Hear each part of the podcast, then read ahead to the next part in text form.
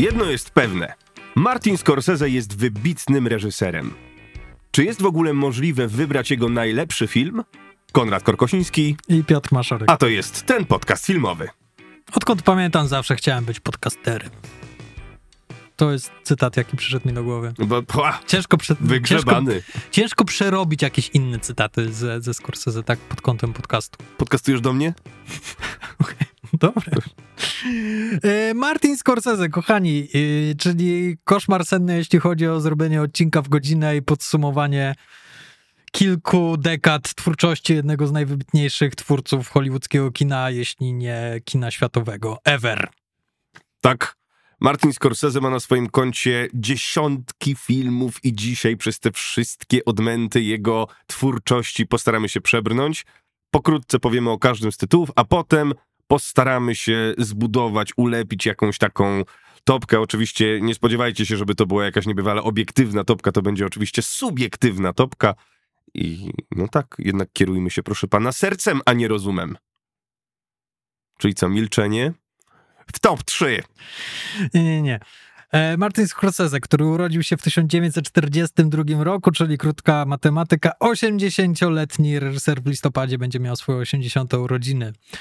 Zrobił dwadzieścia pięć filmów, zrobił szesnaście pełnometrażowych dokumentów, ma na swoim koncie dziewięć nominacji do Oscara za najlepszą reżyserię, w tym jedną statuetkę za film Infiltracja oraz oczywiście nie możemy tutaj zapominać doktor honoris causa Państwowej Wyższej Szkoły Filmowej, Telewizyjnej i Teatralnej imienia Leona Schillera w Łodzi, czym tutaj ten pan kochany... Moja alma mater. Nie... omieszkał obnosić się przez długi czas i wcierać mi to w twarz. Ale teraz mogę to powiedzieć na żywo, w sensie wy też możecie zobaczyć moją twarz, jak będę o tym mówił, ponieważ Martin Scorsese jest moim serdecznym... jest moim serdecznym przyjacielem. Próbuję się za- zaśmiać jak Ray Liotta w Godfellas. On, bar- on bardzo się śmiał w tym filmie. A propos jakichś takich sytuacji aktorskich, jeszcze sobie będziemy dzisiaj gadać, spokojnie, bo ja też znalazłem kilka takich rzeczy, których wcześniej się nie dopatrzyłem, ale spokojnie, spokojnie, do tego sobie dojdziemy. Otóż tak, rzeczywiście przytoczę tę anegdotę. Nie tak. pamiętam, który to był rok, Sam ale... To, to, to moja wina, przepraszam, ale wywołałem Konrada z lasu. Tak, ale załóżmy, że to był rok około dwa tysiące dziesiąty do dwa tysiące jedenastego, jak Scorsese przyjechał do Łodzi. Nie pamiętam. Chyba jedenasty, jedenasty albo dwunasty. Nie mam no, pojęcia, nie, nie pamiętam tego. Możecie to sprawdzić, bo to było bardzo duże wydarzenie. Nie było w ogóle, nikt e... o tym nie słyszał. I przyjechał i mieliśmy rzeczywiście takie spotkanie, wszyscy studenci, przyjechał Martin, ja już teraz mogę to powiedzieć, Martin szedł ulicami Piotrkowskiej i szkoła teatralna wymyśliła taki koncept, że będziemy, aktorzy będą się przebierali za postaci z jego filmów.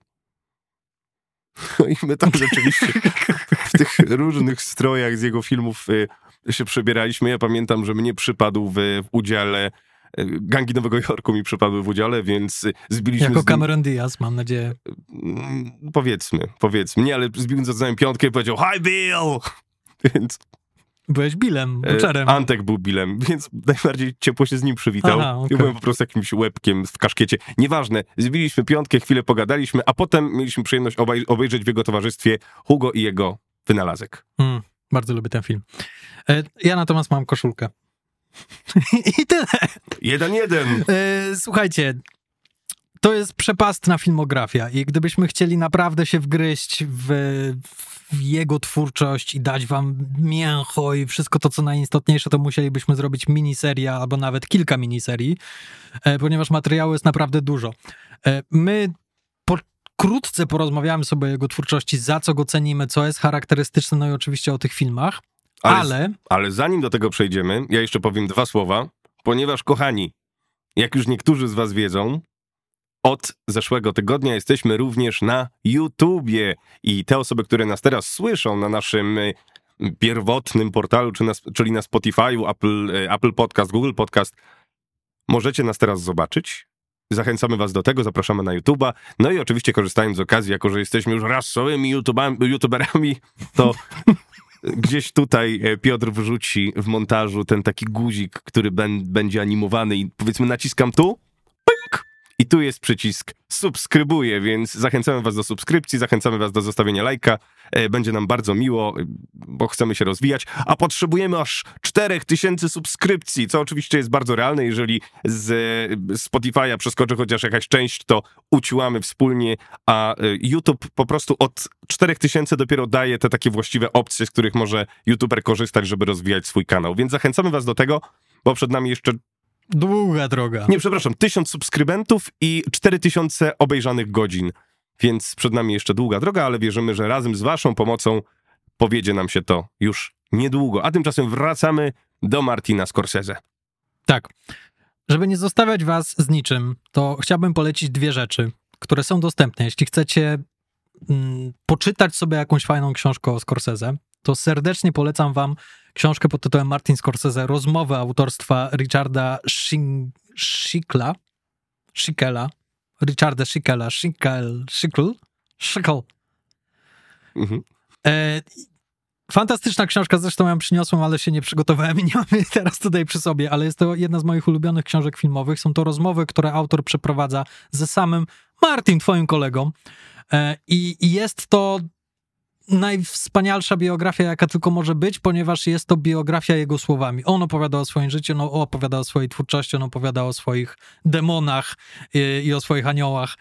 I, I fantastycznie się to czyta. No zresztą Scorsese, jeśli ktokolwiek słuchał jakiegokolwiek wywiadu ze Scorsese, ten wie, że to jest, on lubi gadać i bardzo przyjemnie się tego słucha, dlatego serdecznie wam polecam tą jedną pozycję. Natomiast jeśli chcecie mieć taki wgląd bardzo dokładny w jego filmografię, to na YouTubie znajduje się czterogodzinny dokument podzielony na dwie części za free, niestety w języku angielskim, i on jest na kanale Kolokino.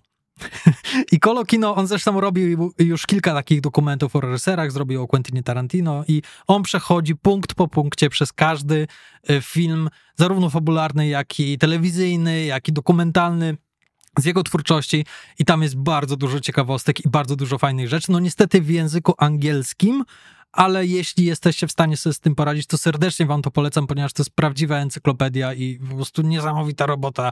Facet zrobił za free czterogodzinny dokument o, o, o Scorsese i, i polecam, polecam gorąco. Być może gdzieś tutaj będzie link. Tak jest. Piotrze, zapytam cię, czy wiesz, kto tak naprawdę podejmuje decyzję co do obsady filmów Martina Scorsese? Martin Scorsese? I? Kto musi zaakceptować Mama? te wybory? Mama Martina Scorsese. Świętej pamięci już. Świętej pamięci, pamiętam jak żeśmy rozmawiali. Co prawda... Będziesz to robił przez cały odcinek, tak, to jest co słabe. Prawda nie rozmawialiśmy w cztery oczy, tylko jego oczy kontra kilkuset studentów, ale zostało mu właśnie zadane pytanie o, o, o te słynne obiady u jego matki. Opowiedział, że rzeczywiście tak jest, że dopóki mama nie zaakceptuje tej osoby, to, no to nie będzie takim stuprocentowym współpracownikiem i że to... No, że Robert De Niro jest regularnie w domu i nawet jak go nie ma, to się spotyka z jego matką. I to rzeczywiście są takie...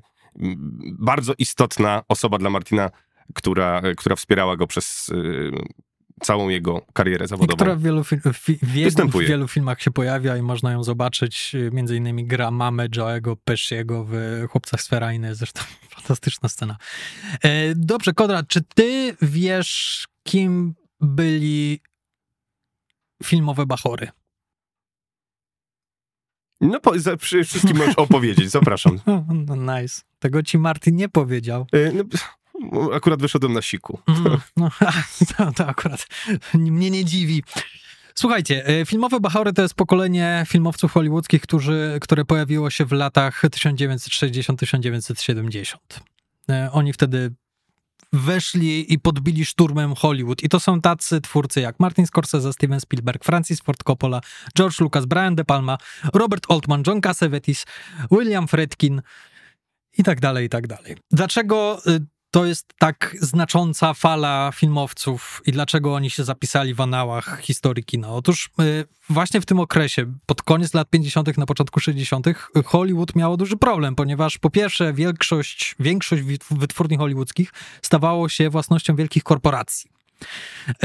Po drugie, pojawiła się telewizja i była coraz bardziej popularna w Ameryce, w związku z tym ludzie uciekali od tego kina i studia hollywoodzkie wypuszczały coraz większe, coraz głośniejsze filmy i najczęściej były to albo musicale, albo westerny, albo wielkie widowiska historyczne. I gdzieś tam widzowie stracili zainteresowanie. I wtedy studia zaczęły ryzykować i zaczęły zatrudniać młodych reżyserów po szkołach filmowych. Właśnie te nazwiska, które między innymi podałem. I dwie rzeczy są dosyć charakterystyczne dla nich, według mnie. Pierwsza z nich to to, że w tamtym okresie sprzęt filmowy stawał się coraz bardziej poręczny, taki, że mogłeś wziąć kamerę na ramię, iść na ulicę i kręcić. I technologia już to umożliwiała. Oczywiście to nie były cyfrowe kamery, które kręcą w każdych warunkach oświetleniowych. Yy, oczywiście trzeba tam było troszkę w to światło zainwestować, ale mogłeś być bardziej mobilny, nie potrzebowałeś małej armii ludzi do obsługi jednej kamery. To prawda, co akurat, yy, znaczy w przypadku innych filmowców to nie jest aż tak bardzo widoczne, ale u Scorsese tak. bardzo widać ten taki sznyt na początku filmu dokumentalnego, że te filmy prawie wyglądają jak kino dokumentalne małej Italii, obrazowanie i, i tego wszystkiego, co tam się dzieje. I ciężko to nazwać filmem fabularnym. Tak, on, on uwielbia kręcić na ulicy, on uwielbia kręcić z ręki, on lubi długie ujęcia i lubi mieć tą swobodę i to jest bardzo ważne dla jego twórczości, ale także dla wielu, wielu innych z tej grupy filmowych bachorów. Natomiast druga dosyć ważna sprawa to jest to, że wydaje mi się, że filmowe bachory, i tutaj możecie mnie sprawdzić, to jest pierwsza grupa nerdów filmowych, kinomaniaków. Ponieważ jeśli sobie o tym pomyślisz, to wcześniejsze tuzy reżyserii, na przykład Alfred Hitchcock, albo William Wyler, albo Orson Welles, no to kogo oni mieli oglądać wcześniej? To prawda. E, oni tworzyli legendarne filmy i tak naprawdę to właśnie pokolenie filmowych bachorów to było pierwsze pokolenie reżyserów, którzy, uwy, którzy oglądali od cholery filmów.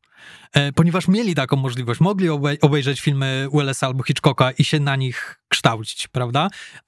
I w chwili obecnej jest to taka norma, mogłoby się wydawać, ponieważ każdy reżyser jest nerdem filmowym. No Tarantino to jest chyba takim najgłośniejszym, ale nie wiem, czy kojarzysz taką serię filmów Criterion Closet? Mhm.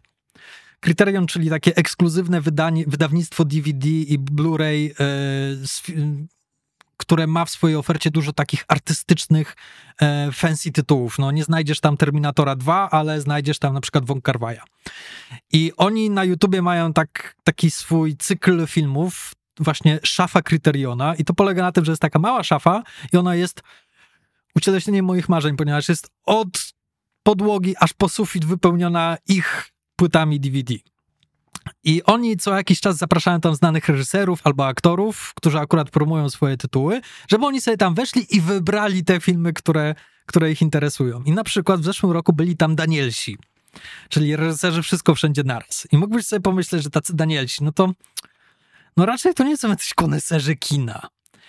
I że nie będą mieli w czym tam wybierać. Jak obejrzysz Wszystko Wszędzie Naraz, to myślisz, że no dobra, może film z Jackie Chanem, może Godzilla, czy coś takiego. A tymczasem nie, oni weszli tam i wynajdowali takie tytuły, bardzo, bardzo ambitne tytuły, o których ja pierwszy w życiu słyszałem i całe peany po prostu na ich, na ich temat mówili. Czyli jednak ten taki wizerunek reżysera jako filmowego nerda jest w chwili obecnej normą i wydaje mi się, że każdy reżyser, który teraz jakby zaczyna swoją karierę, jest filmowym nerdem, ale w tamtych czasach to nie było takie oczywiste i co więcej, to było bardzo trudne, ponieważ w latach sześćdziesiątych, siedemdziesiątych nie miałeś V H S-ów, nie miałeś płyt D V D, nie miałeś platform streamingowych. Od czasu do czasu puścili coś w telewizji, ale to też nie, nie mogłeś sobie zaplanować, że o, yy, nagram sobie na przykład, jeśli nie mogę. Musiałeś usiąść przed telewizorem, musiałeś pilnować programu telewizyjnego i obejrzeć, a ideałem było to, żeby obejrzeć film w kinie. I chyba po części to jest powód, dla którego tak wielu ludzi i nerdów filmowych studiowało w szkołach filmowych, ponieważ szkoły filmowe umożliwiały obejrzenie tych klasyków kina i co więcej, mogłeś oglądać je w kółko, mogłeś analizować sceny i to jest pierwsze takie pokolenie. I Martin Scorsese uchodzi chyba za największego kinofila, jaki istnieje. On przebija nawet Quentina Tarantino, on ogląda wszystko, wszystko, wszystko i to już wtedy było, zresztą widać, nawet są wypowiedzi jego kolegów ze szkoły filmowej, którzy mówili, że nie, to, to, to był wstyd. Nie było filmu, którego on by nie widział i którego nie byłby w stanie z pamięci wyrecytować. Czyli to jest druga bardzo charakterystyczna rzecz co do Martina Scorsese. Mam do ciebie jedno pytanie. Proszę bardzo. E, czy ty kojarzysz, czy zawsze dookoła Martina Scorsese była taka łatka, że to jest mistrz? Wydaje mi się, że wręcz przeciwnie. No to słucham. Kiedy to się pojawiło? Bo ja ostatnio zacząłem się nad tym za- zastanawiać i szczerze mówiąc, byłem trochę zaskoczony, do jakich wniosków doszedłem. Wiesz co, wydaje mi się, te pierwsze jego filmy są... Niektóre z nich odkryłem dopiero teraz. Mhm. I muszę szczerze powiedzieć, że byłem leciutko rozczarowany mhm. sposobem kręcenia i sposobem... One bardziej przypominały filmy telewizyjne. Mhm. Ciężko tam było szukać kunsztu reżyserskiego, kunsztu filmowego. I dopiero w którymś momencie to się zaczęło pojawiać. Ale nawet taki... Zaraz sobie przejdziemy przez tę całą, przez tę całą twórczość. Wydaje mi się, że dopiero w okolicach Kasyna, właśnie mhm. Chłopców okay. z Ferajny, zaczął się klarować ten... Ten, ten, ta jest taka pewna ręka reżyserska, że wcześniej to było tak troszkę macane i było, długo szukał swojej drogi, ale mam wrażenie, że bardzo go uwodziło to, to kino dokumentalne, mhm. ale mimo wszystko chciał robić fabuły i, i czuć to w tym sznycie, że jemu nie bardzo zależało na dźwięku, nie bardzo zależało na jakichś, na dobrych kadrach, na czystych kadrach, bardzo często w ogóle łamie oś w, w Bercie na przykład non-stop, ja się łapałem za głowę i miałem wrażenie, że to jest jakieś w ogóle N R, kino N R D i miałem takie, kurde, co ja właśnie oglądam. Wiesz co, Berta to jest trochę nie fair przykład, ponieważ Berta to jest jego pierwsza profesjonalna ekipa firmowa, filmowa, z jaką pracował. I w związku z tym tutaj on się jeszcze uczył, no zresztą on mówi, że ekipa filmowa na planie tego filmu to była jego szkoła filmowa, taka pierwsza porządna, która to oświetleniowcy pokazali mu, w taki sposób należy oświetlać, w taki sposób należy ustawiać. Tak no dalej, i właśnie, nie? I powinien y, zamknąć plan, odpalić go od nowa i ze wszystkim czegoś nauczyć, nakręcić ten film jeszcze raz. Nieważne, ale wydaje mi się, że, dos- że sporo czasu zajęło, zanim, zanim rzeczywiście doszło do, y, do, do tych takich... Nie chcę powiedzieć, bo wiesz, mamy taksówkarza i mamy tak filmy, ale to nie są perfekcyjne filmy, to nie są tak. czyste filmy, one są mhm. brudne, one, one jednak śmierdzą amatorką, mimo że są to już wielkie, ikoniczne filmy. No, może nie użyłbym tutaj określenia, że śmierdzą amatorką, e, ponieważ właśnie powiedziałeś jeden z moich ukochanych jego filmów i mam ochotę cię kopnąć pod stołem, mhm. ale e, zgodzę się z tobą, że ta łatka mistrza kina pojawiła się, ja bym nawet chyba później okay. podał. No. Ja bym podał, że to było w okolicach Gangów Nowego Jorku. O, to bardzo późno. A wiesz dlaczego? Ponieważ Gangi Nowego Jorku to jest pierwszy film, który on zrobił wspólnie z niejakim panem Harveyem Weinsteinem. Okay. Moment na dźwięk. Mhm. Nie. Hmm? I czego by nie powiedzieć o panu Weinsteinie, można bardzo wiele złego powiedzieć, no to jed- jednej rzeczy nie można mu odmówić. On umiał robić kampanię marketingową dookoła Oscarów. I być może jedyną dobrą rzeczą, jaką Harvey Weinstein zrobił, to jest to, że on stworzył tą narrację, że słuchajcie, Martin Scorsese zrobił nowy film, ja go wyprodukowałem, mhm. ale to jest najlepszy żyjący reżyser. Okay. I być może to się przykleiło, ponieważ Harvey wiedział, co robi i wiedział, jak to robić dobrze. Akurat ten rok, dwa tysiące drugi, mhm. jest dla mnie takim, stety, niestety, odcięciem, bardzo grubą kreską poprzedniej twórczości Scorsese tak.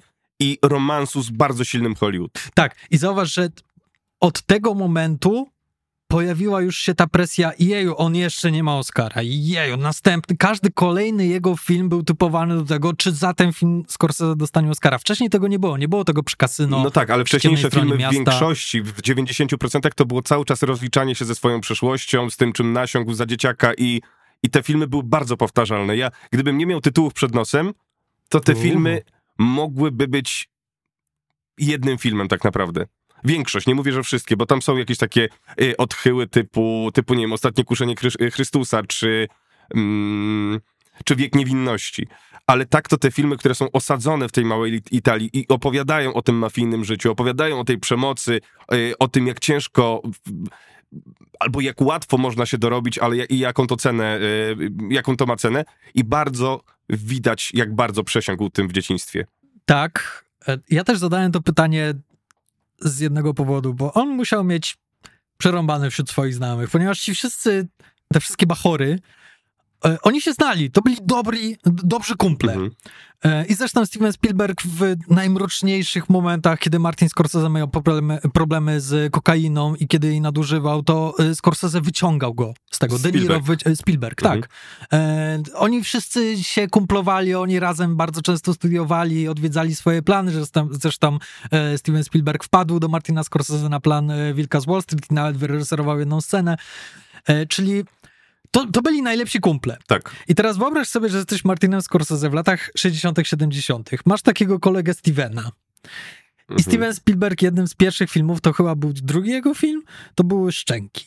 Tak, tylko że wyobrażam sobie, jak może wyroz- wyglądać rozmowa Scorsese ze Spielbergiem, gdzie Scorsese przychodzi na jakiejś kawce, trzyma sobie espresso i mówi: technologia...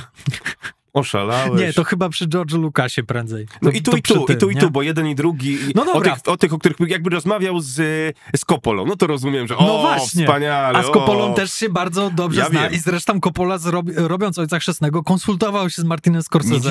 I Martin Scorsese podpowiedział mu, że musi być scena, w którą robią sos pomidorowy. Tylko że widzisz, mamy o, o, Coppoli, o Coppoli już rozmawialiśmy. Rozmawialiśmy o Spielbergu, rozmawialiśmy o Lucasie w naszych miniseriach i w, w, przy różnych okazjach. W każdym razie Scorsese jest klasyczny. On mm. nie zrobił tego, w sensie oczywiście, zaraz sobie o tym pogadamy. Wiem, że dzisiaj ja to mówię bardzo często, ale Spielberg i Lucas wykopali przyszłość kinematografii, weszli po prostu z buta i rozwinęli ten przemysł do granic możliwości. Technologicznie. Absolut, technologicznie tak. Wyprzedzali mhm. swoje czasy. Pomysłowością, wyobraźnią i wszystkim. Scorsese był bezpieczny. On, Oj. on nie, o, nie mówi o odkrywaniu tych rzeczy, o tej przemocy, o wszystkim ukazywaniu tego mm. w kinie, to jest jedno, ale jeżeli chodzi o rozwój kinematografii, bo tematyka to jest jedno, ale o to, co, jak kinematografia dzięki temu poszła do przodu, ile jemu zawdzięczamy, to piękne historie. Mhm. Ale też pchał styl filmowy do przodu bardzo. I on, on najbardziej sam z nich się go uczył, wszystkich, tak. z, ty, z tej całej ferajny, ha, ha, ha, on najbardziej z nich wszystkich brał inspirację chociażby z kina europejskiego, czy z francuskiej nowej fali, o której tu warto wspomnieć, że całe to pokolenie też jest bardzo silnie zinfluencowane przez filmy François Truffaut i tak dalej, i tak dalej. No bo jako jeden z niewielu rzeczywiście te filmy oglądał. Nie, oni wszyscy oglądali, no, oni wszyscy tak byli wiesz. mega, mega zachwyceni. Lucas był zachwycony francuską nową falą. No, ale na przykład, Lucas był tak. zachwycony filmami Akira Kuros- Akiro Kurosawy, prawda? No, I tak. Gwiezdne Wojny mają bardzo dużo z ale tego w sobie. Ale mówisz o dużych przykładach, nie? A, a yy, skoro Scorsese jest takim reżyserem, o którym sam już mówiłeś. On chłonął wszystko, oglądał tak. wszystko. On kochał chociażby ja, Wajdę. No. Ja, mam, ja mam wrażenie, no, kto nie kocha. Zrobimy ranking Andrzeja Wajdy kiedyś? Możemy zrobić, tak. Słuchajcie, ja po prostu mam takie silne przeświadczenie, że Scorsese... On, zazdro- on musiał zazdrościć. Jak widział wielki sukces Coppoli, jak widział wielki sukces Spielberga i... i to jest normalna i, rzecz, na No pewno. To miał takie, kurczę, dlaczego mnie się nie udaje? I ja myślę, że on w pewnym momencie podjął decyzję, dobra, ja nie będę robił filmów, które podbiją serca widzów na mhm. całym świecie, ale ja będę robił filmy, które podbiją serca krytyków, wrażliwość, prawda, tą artystyczną stronę i być może będą zdobywały uznanie na Oscarach i co się no okazało, dobrze, że razie... nawet, nawet na tych Oscarach nie było szło. Ciężko. No ale dobra, to postawię teraz e, dosyć śmiałą tezę. Mm. O Lucasie rozmawialiśmy. To, tak, tak, tak. Jeżeli no. chodzi o reżyserię, to on nie Mm-mm. był wybitnie uzdolniony, ale był wizjonerem. Mm, tak. Nie można mu tego odbierać. On myślał technicznie. Coppola i Spielberg wybitni reżyserzy, tworzący piękne historie. Na początku mówię o tym, że... Spielberg przyka- cały czas pozostaje wybitnym tak. reżyserem Coppola. Tak. A Spielberg y, Scorsese był od nich gorszy. Nie, Na nie starcie był, był od nie, nich gorszy. Nie, absolutnie tak, nie. Nie zgadzam się. Tak. Przepraszam, warsztatowo. Nie, y, nie mówię o, o samym myśleniu o filmie, ale warsztatowo, to jak te filmy docelowo wyglądają, no on robił niestety, wydaje mi się, on miał gorszy start, dużo gorszy start. Nie wiem, z czego to wynikało. Czy wynikało to właśnie z kompleksów i że chciałby dorównać do swojej, dobić, doskoczyć do swoich kolegów, ale nie ma to żadnego znaczenia na sam koniec tego wyścigu, dlatego że niektórzy wypadli z tego peletonu, mhm. Scorsese jest w nim cały czas silny i z roku na rok był coraz silniejszy. Nawet Spielberg mhm. w którymś momencie już wiedział, że on nie musi, już się nie musiał tak starać. Scorsese się stara do samego końca, z każdym kolejnym filmem przeskakuje rekina i robi to umiejętnie. Takie milczenie, za którym ty nie przepadasz. Uważam, że to jest jeden z lepszych jego filmów. I słuchaj, to jest, to jest dla mnie niesamowite, że zaczynał sobie skromnie, bo to są skromne filmy. Kto puka do moich drzwi, Wagon towarowy Berta, Ulice Nędzy. To są skromne filmy, mhm. na które mimo wszystko dostawał budżety mhm. i sumiennie, mimo, no nie można powiedzieć, że to były jakieś gigantyczne sukcesy finansowe, byli ciekawi, co opowie dalej. Mhm. I nie poddawał się, mimo że no, los mu rzucał pod nogi bardzo dużo kłód. Zachował przy sobie swoich najwierniejszych przyjaciół, swoich aktorów, takiego jak Harvey Keitel czy Robert De Niro. I, no i zobacz, do czego doszli dzisiaj. No, dziś jest premiera, my nagrywamy to w dniu premiery Czasu Krwawego Księżyca, którzy już wszyscy mówią, że to jest najlepsze kino, jakie w ogóle jest i nikomu nie przeszkadza, że trwa cztery godziny, tyle co Irlandczyk. Wiesz, to jest też taki artykuł, który się ukazał a propos premiery właśnie Czasu Krwawego Księżyca na, na stronie G Q mhm. o Martinie Scorsese. Zresztą bardzo dobry artykuł, serdecznie polecam. I on tam przyznał się do tego, że on im jest starszy, tym mniej mu zależy i tym większą swobodę artystyczną czuje. I e, faktycznie, jeśli się spojrzy na Irlandczyka, no to to jest film, który technicznie w życiu Scorsese by się czegoś takiego nie podjął mhm. w latach osiemdziesiątych czy dziewięćdziesiątych. W życiu by nie poszedł tak bardzo w uzależnienie swojego filmu od strony technicznej. Natomiast w Irlandczyku on sobie na to pozwolił. Nie widziałem jeszcze Czasu Krwawego Księżyca, idę no za dwa dni mhm. e, i nie mogę się doczekać, ale e, no znowu, to jest ponad trzygodzinny film. trzy czterdzieści e, nawet chyba. Czy, wow, wow, wow, ale jakby nie, po raz pierwszy nie czuję obawy. Jak, jak usłyszałem, że nowa Duna będzie ponad trzy godziny trwała, to ja pomyślałem, Boże, po co? Po co aż tyle? Jak usłyszałem, że nowy Batman trwał trzy godziny prawie, to stwierdziłem, po co? Po co tyle? Dla Scorsese, stary, zrób dwunastogodzinny film i ja go będę w kinie no, oglądał, ponieważ, ponieważ jakby wiem, że, że, to, że ty umiesz zagospodarować ten czas. I to jest bardzo dobre przejście do stylu Martina Scorsese. Mhm. E, kiedy myślisz o Martinie Scorsese, to co ci pierwsze przychodzi do głowy? Jeśli chodzi o taką formalną stronę. Nie mówię tutaj o Robercie De Niro. To nie jest taka, taka prosta rzecz do odpowiedzenia. Nie. Dlatego, że tak jak rozmawialiśmy, po tym dwa tysiące drugim roku to się bardzo zmieniło. I tutaj ta gruba kreska jest też odcięciem się od jakiegoś y, dosyć uleżanego stylu, który on robił mhm. i który się według niego sprawdzał, nie tylko według niego, ale to było konkretny styl, konkretny charakter pisma. Tak naprawdę od Gangów Nowego Jorku mamy ogromny przeskok. Nagle Awiator, ja myślę, że infiltracja. Troszkę, ja myślę, że troszkę wcześniej. Myślę, że od Chłopców z Ferajny jest, no. jest taki już wyraźny... Chłopcy z Ferajny stworzył, stworzyli cały współczesny styl Martina Scorsese. Wszystkie jego triki, wszystkie jego chwyty, chwyty formalne, które wcześniej się pojawiały, ale nie w takim stopniu. On je doprowadził do perfekcji w Chłopca z Ferajny i one już później się przewijają. To jest tak, dla mnie Martin Scorsese, jeśli chodzi o formę, jego filmy są żywe. To na pewno. One, one pulsują czymś takim niesamowitym i nikt tak nie kręci jak Martin Scorsese, nikt tak nie montuje jak Martin Scorsese i nikt tak nie łamie zasad jak Martin Scorsese. Jego filmy nie boją się zwracać uwagę na formę. Mhm. On potrafi przyspieszać y, tempo filmu i jednocześnie robić stopklatkę na sam koniec, żeby z- tak, zderzyć jest, ze sobą... Jest nielogiczny. Tak, jest nielogiczny. Jest taki, że on, niektórzy reżyserzy taki, tacy jak na przykład Spielberg, oni ukrywają tą formę filmową i triki, które oni stosują jako reżyserzy, tak, żeby widz ich nie wyłapywał, żeby dał się całkowicie ponieść historii. Scorsese tego nie robi. Scorsese wyciąga te triki. No, na wierzch, on, on w Wieku niewinności jest ujęcie, gdzie rozmawia para głównych zakochanych i nagle robi się taka winieta ciemna dookoła nich, która mhm. się zwęża i zostawia jej w kadrze. To samo mamy w Infiltracji, gdzie Matt Damon stojący na środku placu i jest winietka dookoła niego, która się rozszerza na cały kadr. To są takie rzeczy, które ci przypominają, oglądasz film, ale jednocześnie one zawsze działają. Nie wiem, jak on to robi. Nie wiem, jak on jest w stanie robić tyle stopklatek wewnątrz jakiejś sceny mhm. i ty masz takie, ojeju, jak to działa, jak to podbija emocje, jak to na przykład w, w filmie, który pojawił się w pierwszych szaradach filmowych, czyli w Wyspie Tajemnic, tam jest bardzo dużo takich stopklatek wewnątrz ujęcia, że obraz się zatrzymuje na chwilę i później leci dalej i to działa.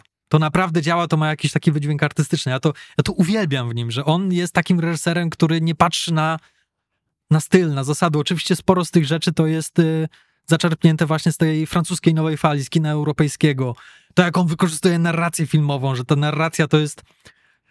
Jak sobie myślimy o narracji Zofu, to najczęściej przychodzi nam na myśl głos Boga, czyli Morgana Freemana, który z pełną mądrością opowiada o, o tym, co należy w życiu robić. Natomiast narracje w filmach Martina Scorsese takie nie są. W Taksówkarzu Travis Bickle myli się w swojej narracji i zaczyna ją jeszcze raz. I my to słyszymy. I to jeszcze bardziej podkręca tą historię i mówi ci coś o tym bohaterze dodatkowo. W Chłopcach z Ferajny nagle po piętnastu minutach narracja się zmienia i zaczyna, y, żona głównego bohatera zaczyna mówić narrację, ją przejmuje. I ja uwielbiam to, że to są filmy, które żyją i które pulsują i które nie dają się tak łatwo skategoryzować i, i, i wiesz, wpisać do podręczników, że tak się powinno ustawiać ujęcia i tak się powinno je robić. Zgadzam się, jest anarchistą, jeżeli chodzi o zasady i to się sprawdza. I co jest fantastyczne, że to jest facet, który wie, że kino żyje,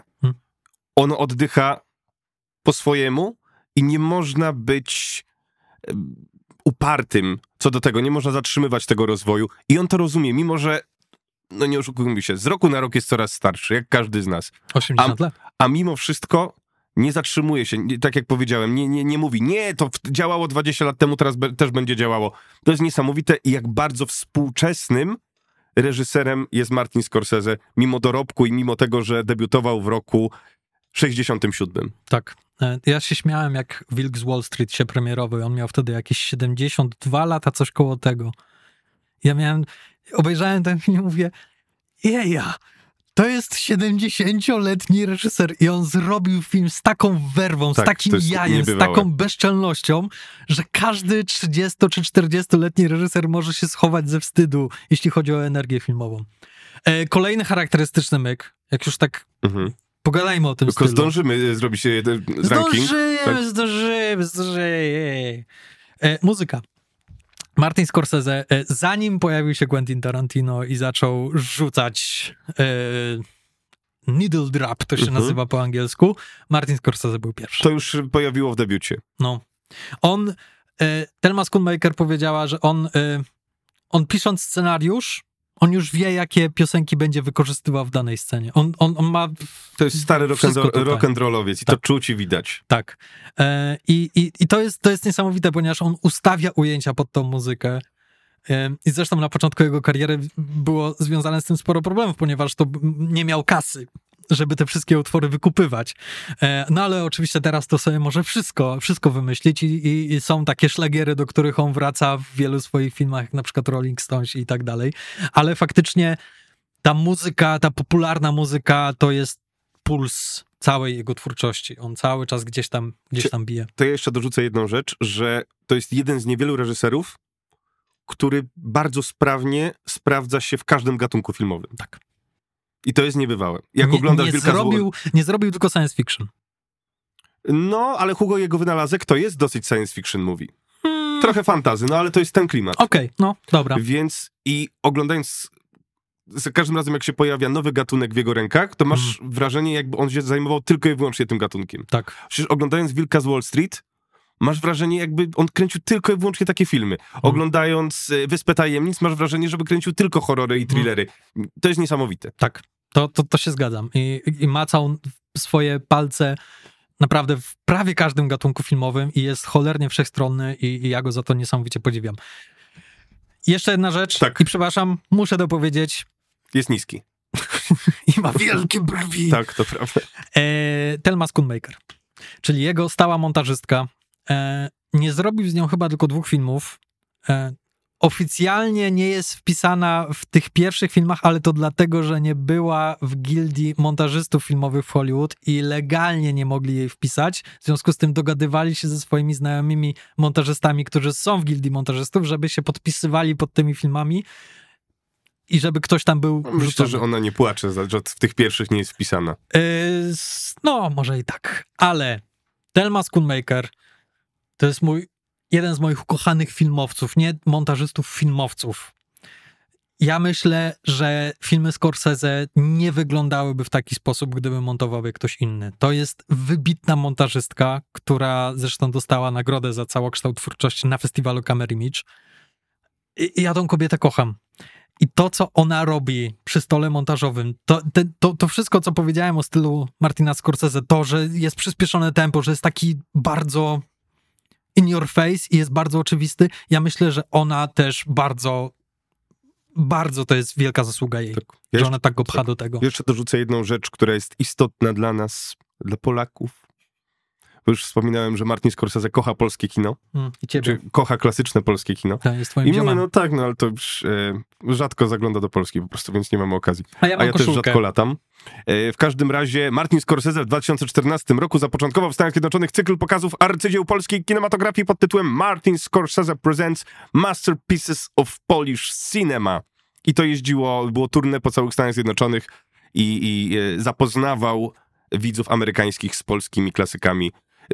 Szacun. No zresztą, zresztą to zostało potem wydane. Zresztą Oscar za całokształt twórczości dla Andrzeja Wajdy to jest między innymi zasługa Scorsese i Spielberga, yy, którzy przekonywali, którzy prowadzili kampanię marketingową, żeby to właśnie jemu tą nagrodę przyznać, ponieważ znali jego twórczość. Dobrze, koledzy. Ciekawe, czy zbili pionę.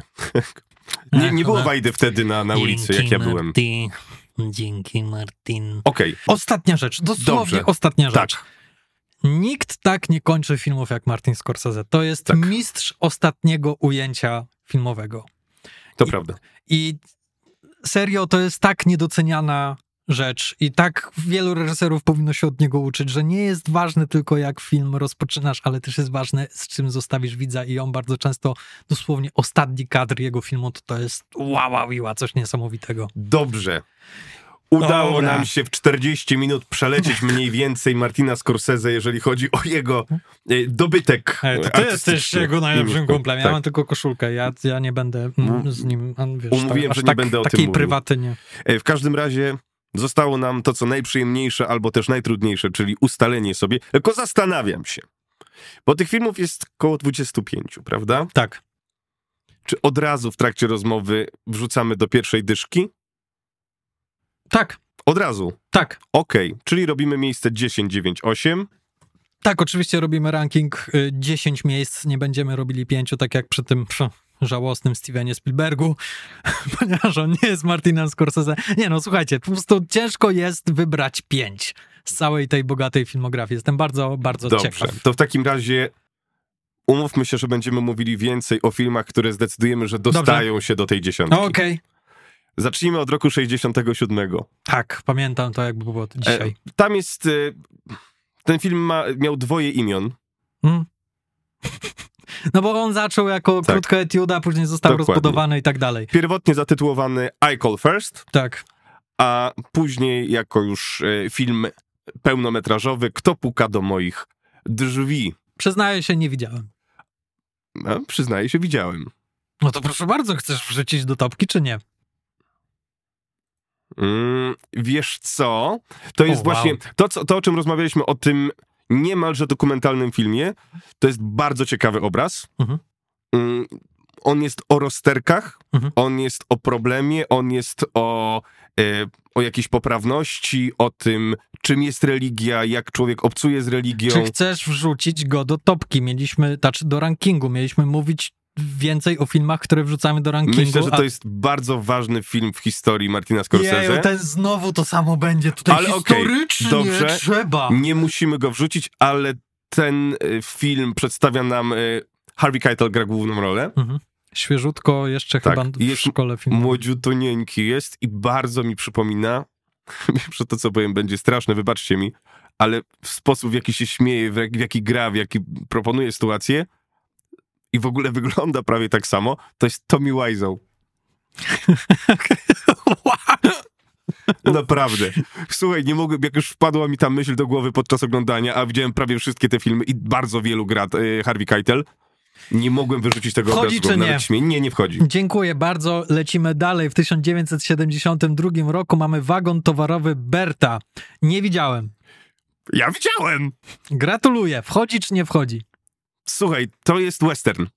Wiem. E, I tak jak powiedziałem, e, ten film obnaża wszystkie nieumiejętności Scorsese.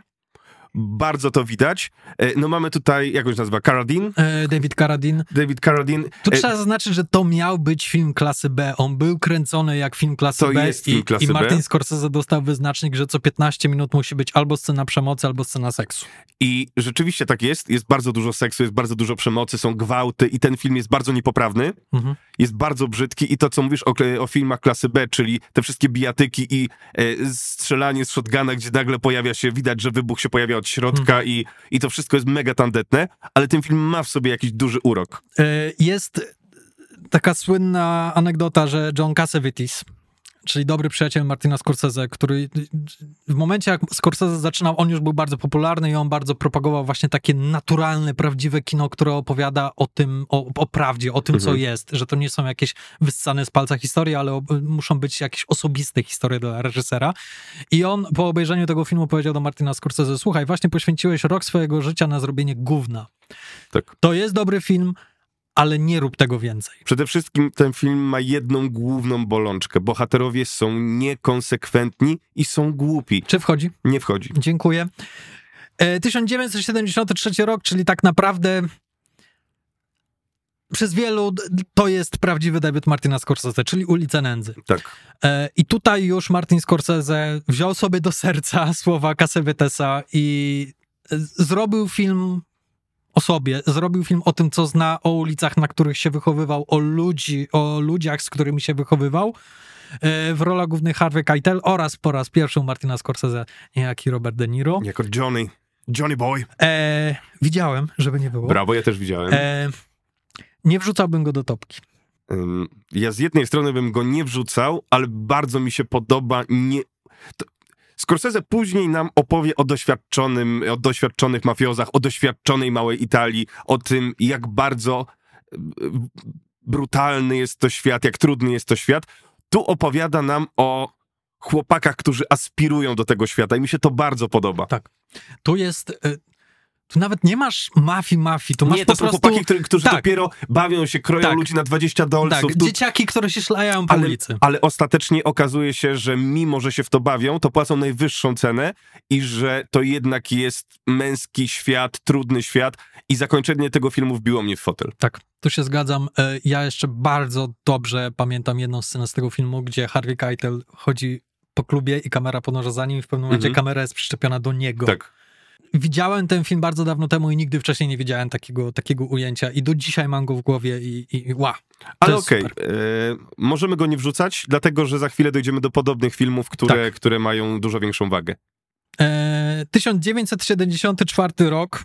Ellen Burstyn podeszła do Martina Scorsese, powiedziała, że słuchaj, zrób dla mnie film, bo jest taka świetna książka pod tytułem Alicja już tu nie mieszka. Niestety nie widziałem, nie mogłem znaleźć nigdzie. Jest do wypożyczenia na Amazon Prime za dziesięć złotych. Nie udało mi się wypożyczyć żadnego filmu na Amazon Prime. To jest niesamowite. Tak. Nie byłem się w stanie, wow, nie przechodziły mi płatności w ogóle w Amazon Prime. Oj, to więc dziwne. Nie tylko może wy się borykacie. Może zablokowaną kartę. Ostatnio już, już jest... Yy, tradycja, że nazwisko pana Kulca się pojawia w, w naszym podcaście. Napisał mi pan Kulec, że w końcu chciał, próbował i nie udało mu się kupić subskry- subskrypcji na Spotify. Wstyd, panie Kulec, tak. Wstyd po prostu. Trzeba iść do innego banku i poprosić o inną dokładnie. Kartę. Co pan robi w ogóle? Wyślij nam te pieniądze, eee. proszę. Ej, ej. Dobrze. Alicja już tu nie mieszka, to jest bardzo sympatyczny film obyczajowy, wiem, że nie ma takiego gatunku. Dla mnie to wyglądało, jak sobie, bo obejrzałem sobie jakieś zwiastuny, trąci mi to Allenem? Nie. W klimacie? Nie, nie, nie, nie, nie. E, przede wszystkim największą siłą tego filmu jest Ellen Burstyn, mhm. która zresztą dostała Oscara za tę rolę i ona jest świetna w tym filmie i widać, że to jest film skonstruowany dookoła niej i zresztą było sporo scysji pomiędzy nią a Martinem Scorsese na planie, zresztą Martin Scorsese w pewnym momencie musiał zamknąć drzwi do montażowni i na klucz, żeby Ellen Burstyn tam nie weszła i się nie wtrącała, e, ale było warto, ponieważ to jest jej popisowa rola i bardzo lubię jej kreację, e, aczkolwiek nie wchodzi. Nie wchodzi. Dobrze. Nie. No dobrze, siedemdziesiąty szósty rok, no i tu już mamy film, który znają prawie wszyscy, oczywiście chodzi o taksówkarza. Wchodzi. Wchodzi. Yy, ja myślałem, ponieważ taksówkarza widziałem kilka razy, ale mm. przez długi czas nie nadrabiałem zaległości i myślałem, że będę go spychał gdzieś tam na dół tego rankingu i teraz jak sobie go powtórzyłem dosłownie wczoraj, to stwierdziłem, że jeju, ja będę musiał bardzo się bić sam ze sobą, żeby go nie wrzucić na pierwsze miejsce. Ja kocham ten film. Ja uwielbiam, jak ten film wygląda. Mhm. To jest coś niesamowitego, jak ten Nowy Jork został przedstawiony w tym filmie. Jak, ty, jak, jak, jak czujesz niemalże smród tego miasta, mhm. jak oglądasz ten film. E, uwielbiam muzykę w tym filmie. Uwielbiam rolę Roberta De Niro, który jest hipnotyczny. Ja wiem, że pan Kulec, musimy nadać mu jakiś pseudonim, żeby tak nie, nie rzucać jego nazwiskiem non-stop. No. Ja wiem, że on nie przepada za aktorstwem pana Roberta De Niro. Ja nie wiem, czy on widział Taksówkarza. Widział, widział go ze mną, oglądaliśmy, chyba widział, chyba był, bo przed tym jak przyjechał Martin do Łodzi, to nasz profesor od filmoznawstwa już świętej pamięci, Zygmunt Machwitz, e, wprowadzał nam taki cykl kino komparatystyczny. Mhm. Więc szliśmy normalnie z historią kina, ale on miał taką potrzebę, żeby raz w miesiącu, wiem, że teraz pan Kulec, który tego słucha, widzisz, panie Damianie, jesteś w każdym odcinku i zobacz, jaką pełnisz funkcję. Obnażania moich kłamstw. W każdym razie, bo teraz tak mówię, że Zygmunt Machwitz co tydzień, co miesiąc kino komparatystyczne, nie byłem orłem obecności na tych zajęciach. Ale One pan były... Kulec był. Pan Kulec był prawie na każdych. Te zajęcia były, o ile możecie mnie poprawić, kto, kto był, kto pamięta, nieważne. Te zajęcia były chyba w czwartki mhm. o ósma dziesięć mhm. do trzynasta dziesięć, coś takiego. One trwały około trzy cztery godzin. O ósma dziesięć siadaliśmy w kinie szkolnym, oglądaliśmy filmy. To była chora godzina. Więc jak już się tam przyszło, po środowym zasiedzeniu w high speedzie w, w klubie w Akademiku, to było bardzo trudne. Mhm. Akurat na Taksówkarzu byłem, obejrzałem to kino komparatystyczne, mhm. obejrzałem wtedy pierwszy raz w życiu Taksówkarza. Mhm. No i co myślisz? To jest yy, kawał dobrego kina. Kawał dobrego kina, którego ja nie do końca rozumiem woltę, która się w nim dzieje. Którą woltę? Tę woltę jego. To Te, jego przejście tak, na to, ciemną co dzieje się w Travisie, tak. Nie do końca rozumiem powód tej wolty. I teraz też odświeżyłem sobie ten film, żeby... Mhm. żeby spróbować to zrozumieć i cały czas trochę za mało Scorsese mi wytłumaczył, dlaczego do tego doszło. Eee, ja, ja mam swoje przemyślenia i są mhm. dosyć kontrowersyjne. Myślę, że to wszystko z powodu dziewczyny, o, która dała mu kosza. Mhm. Tylko, że to jest dla mnie za mało. Eee, dla mnie Na, do tego, co się wydarzyło. Dla mnie nie. Jakby to, co buzuje w De Niro, to, ta, ta jego nieporadność... I to, że cały film oglądamy z jego punktu widzenia, a on jest bardzo... Nie możesz na nim polegać jak na, jako na narratorze, mhm. co zresztą... To jest coś, co będzie się przewijało też później w filmografii Scorsese, że nie ufaj narratorowi filmów. Dla mnie to wszystko ma, ma sens. Dla mnie to wszystko ładnie eskaluje i eksploduje w odpowiednim momencie i uwielbiam tą eksplozję przemocy na sam koniec. Uwielbiam tak.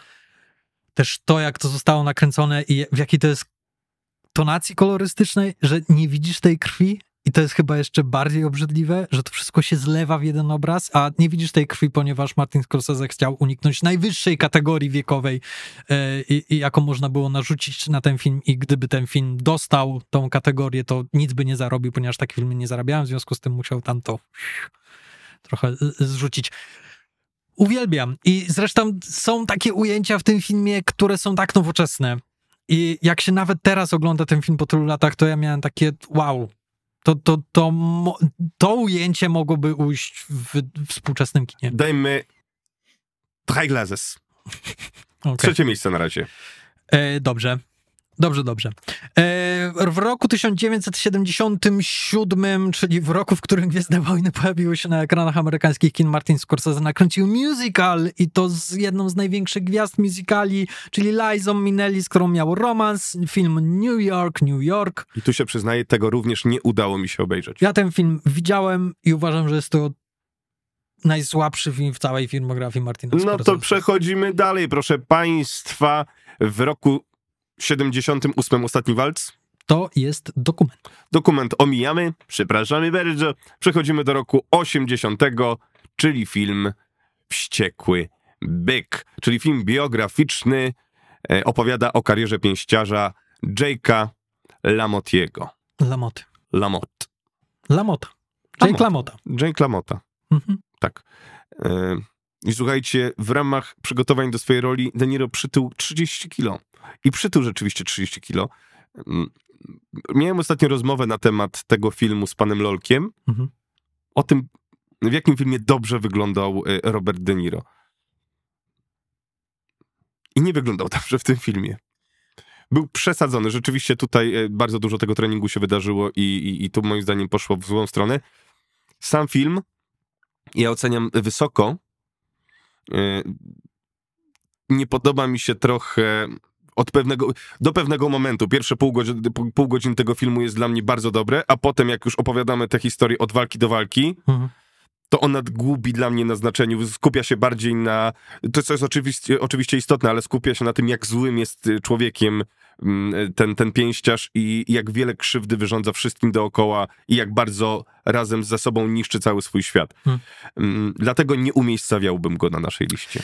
Ja szczerze mówiąc też, chociaż oczywiście szapoba, to jak ten film jest nakręcony, to... Hmm. Jakiś czas wcześniej był Rocky i wystarczy sobie wrzucić jakąś scenę walki z pierwszej części Rockiego i jakąkolwiek scenę walki na ringu z Wściekłego Byka i jest po prostu dzień do nocy. To jest przeskok gigantyczny w tym, co Scorsese zrobił. Wprowadził kamerę na ring, operator kamery musiał się nauczyć całej choreografii walki, żeby nie dostał popysku, na przeproszeniem.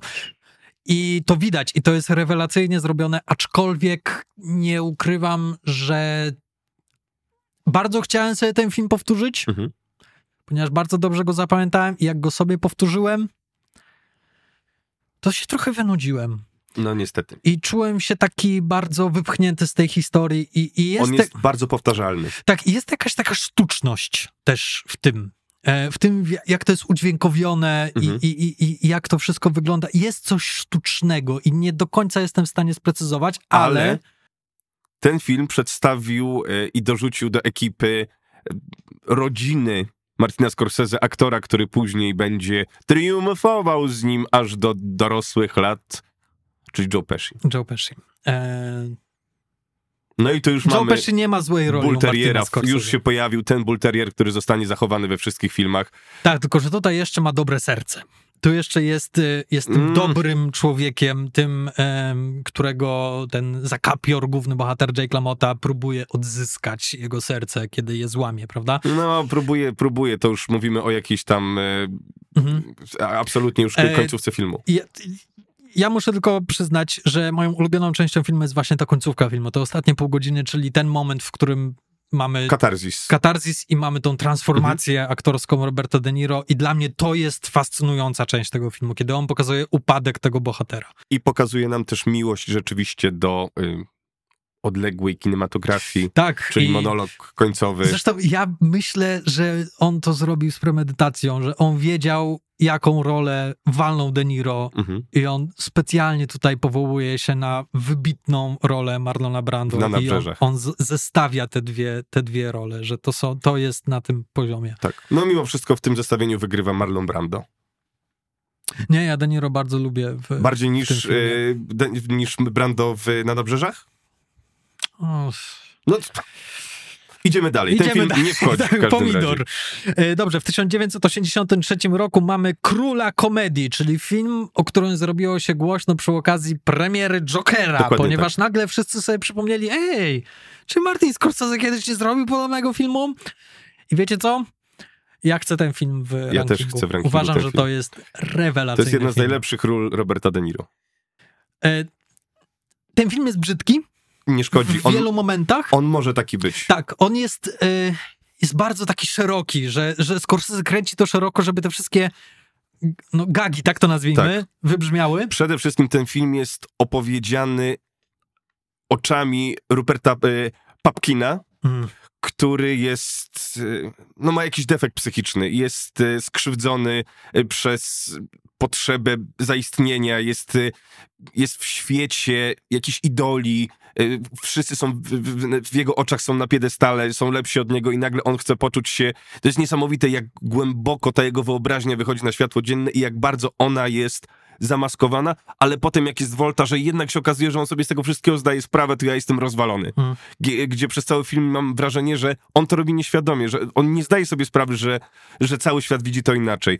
A ostatnie pół godziny mówi ci, on dokładnie o wszystkim wie. To tak, jest mądry facet. Tak, to jest mądry facet, pomimo tego, że jest kreowany na pierdałę. I co więcej, to co mnie zachwyciło, to jest to, że on jest dobry w tym, co robi.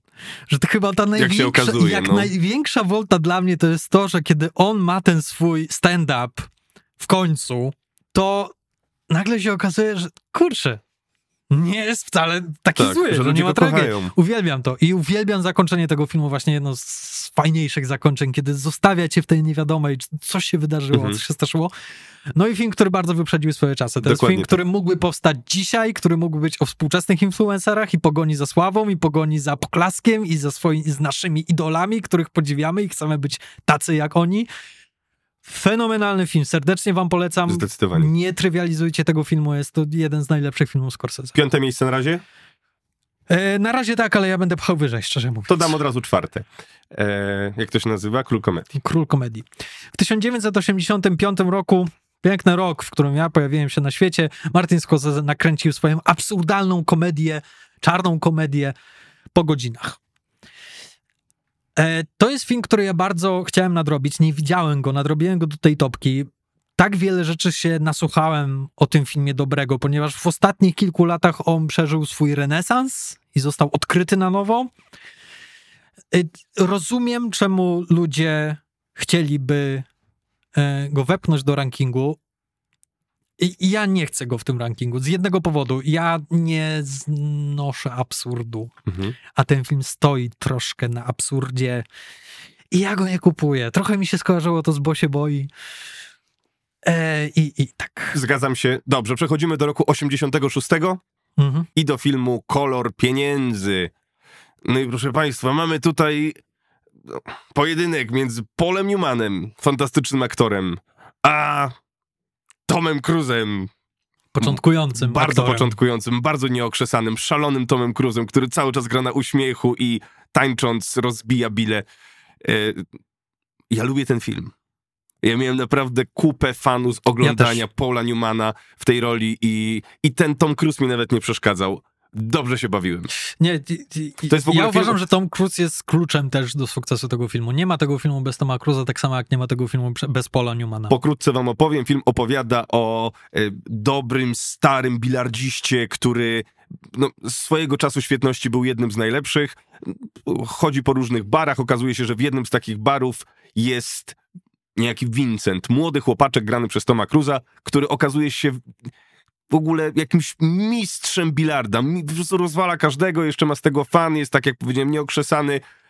No jest, nie wiem ile on tam ma, dziewiętnaście dwadzieścia lat.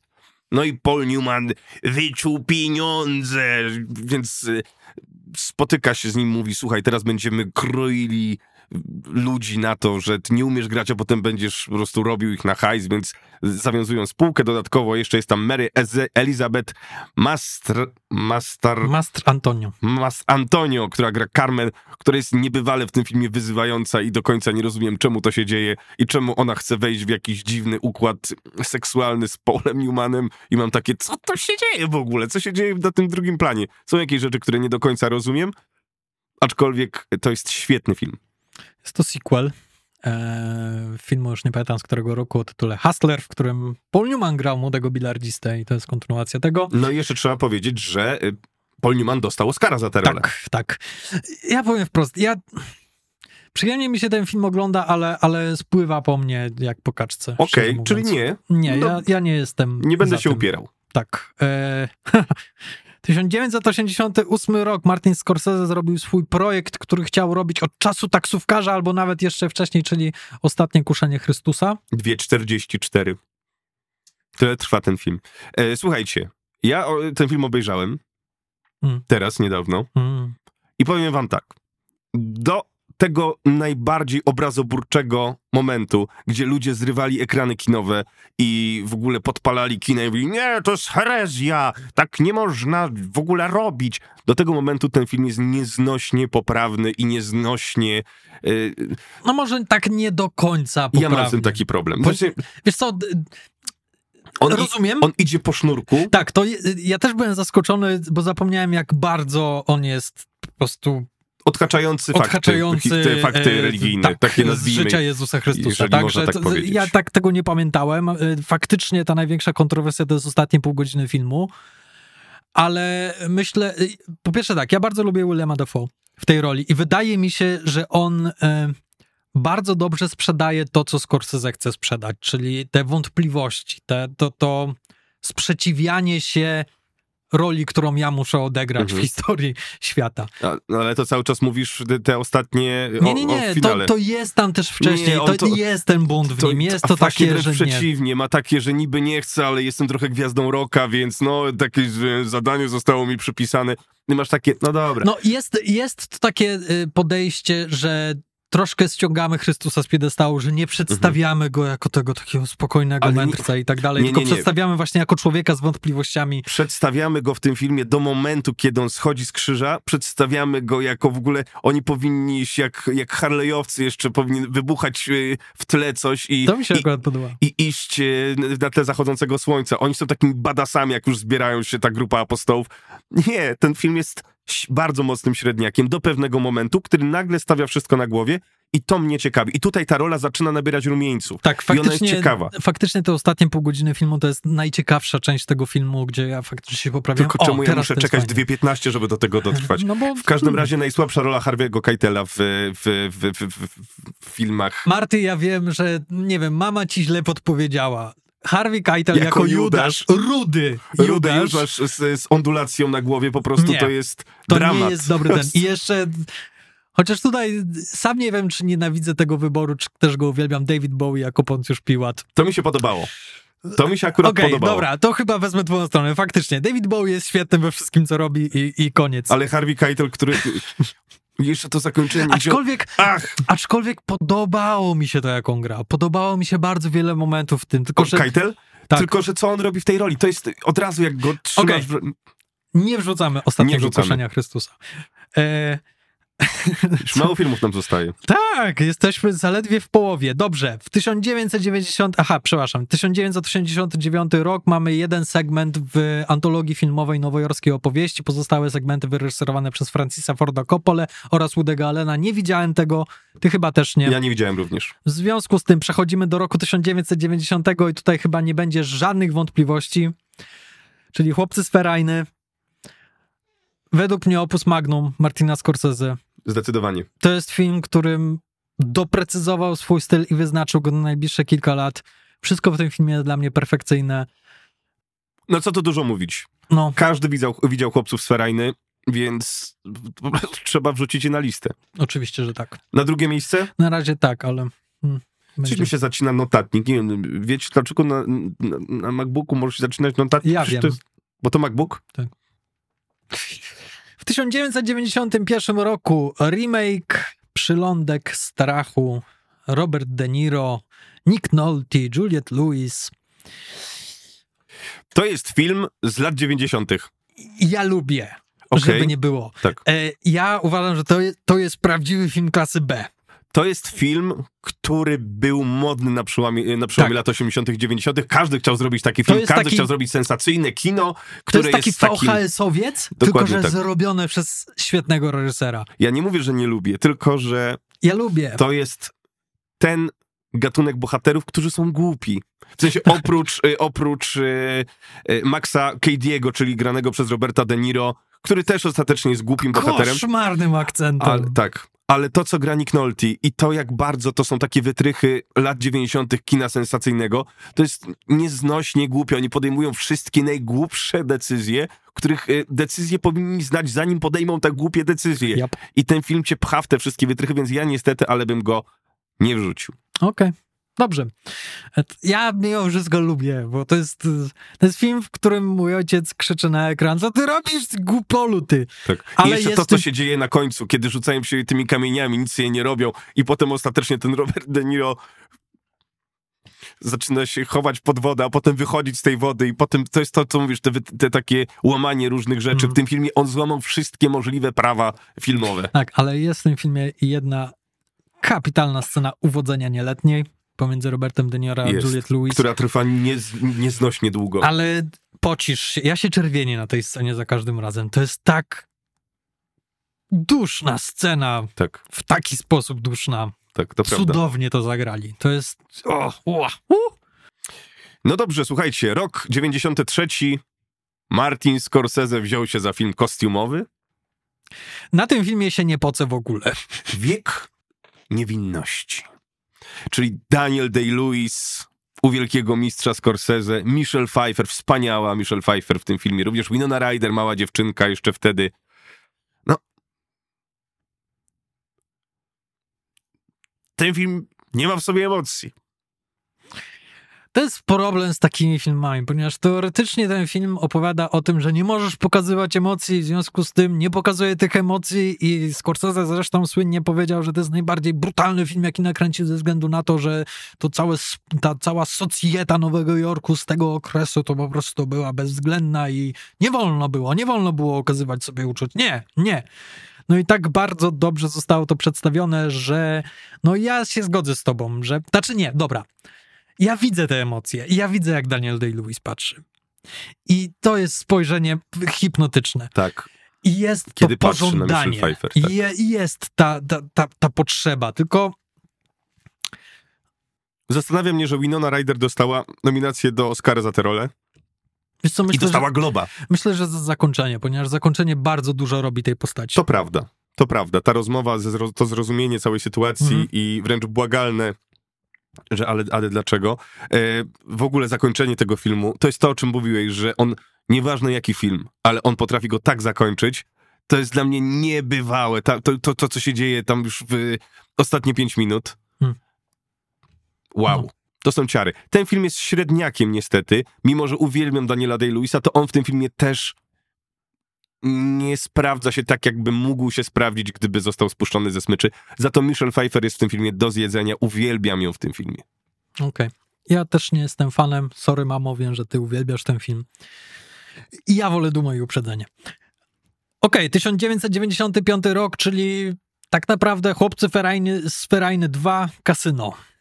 Mm, I tak i nie, bo to Chłopcy z Ferajny byli chłopakami bez zasad. No i z Nowego Jorku. A tutaj mamy twarde zasady, których nie możemy... To jest bardziej Bruckheimer, Jerry Bruckheimer i Ocean's Eleven. Nie tylko dlatego, że dzieje się w Vegas i w kasynie, ale ten napięty klimat i to... Więcej tu, tu się dzieje, jeżeli chodzi o...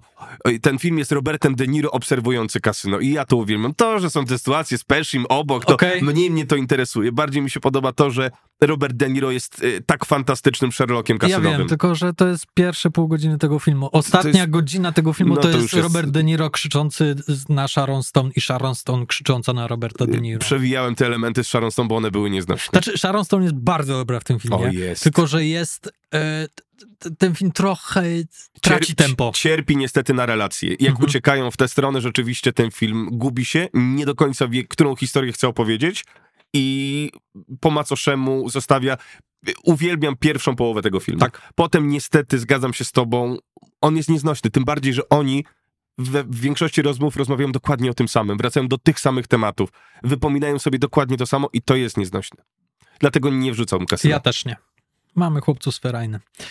W tysiąc dziewięćset dziewięćdziesiątym siódmym roku z wytwórnią Walta Disneya. Nie widziałem niestety. Martin Scorsese zrealizował film Kundun, Życie Dalaj Lamy.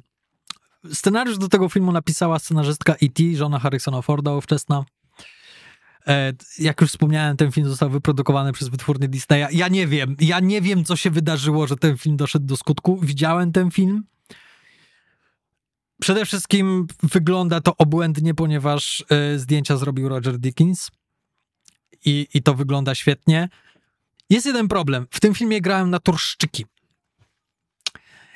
I to jest problem duży, ponieważ y, nie, nie są w stanie udźwignąć tej historii, według mnie. I mhm. nie są w stanie sprzedać tych emocji, które powinny być sprzedane i nie wypełniają emocjami tych scen i przez to ten film wydaje się trochę banalny, że jakby to jest w kółko ta sama myśl, że jest konflikt yy, Dalaj Lamy, że ja nie mogę, yy, jakby muszę biernie patrzeć, jak yy, moi, moi ludzie są mordowani i są prześladowani i nie mogę nic z tym zrobić, ponieważ religia mi na to nie pozwala.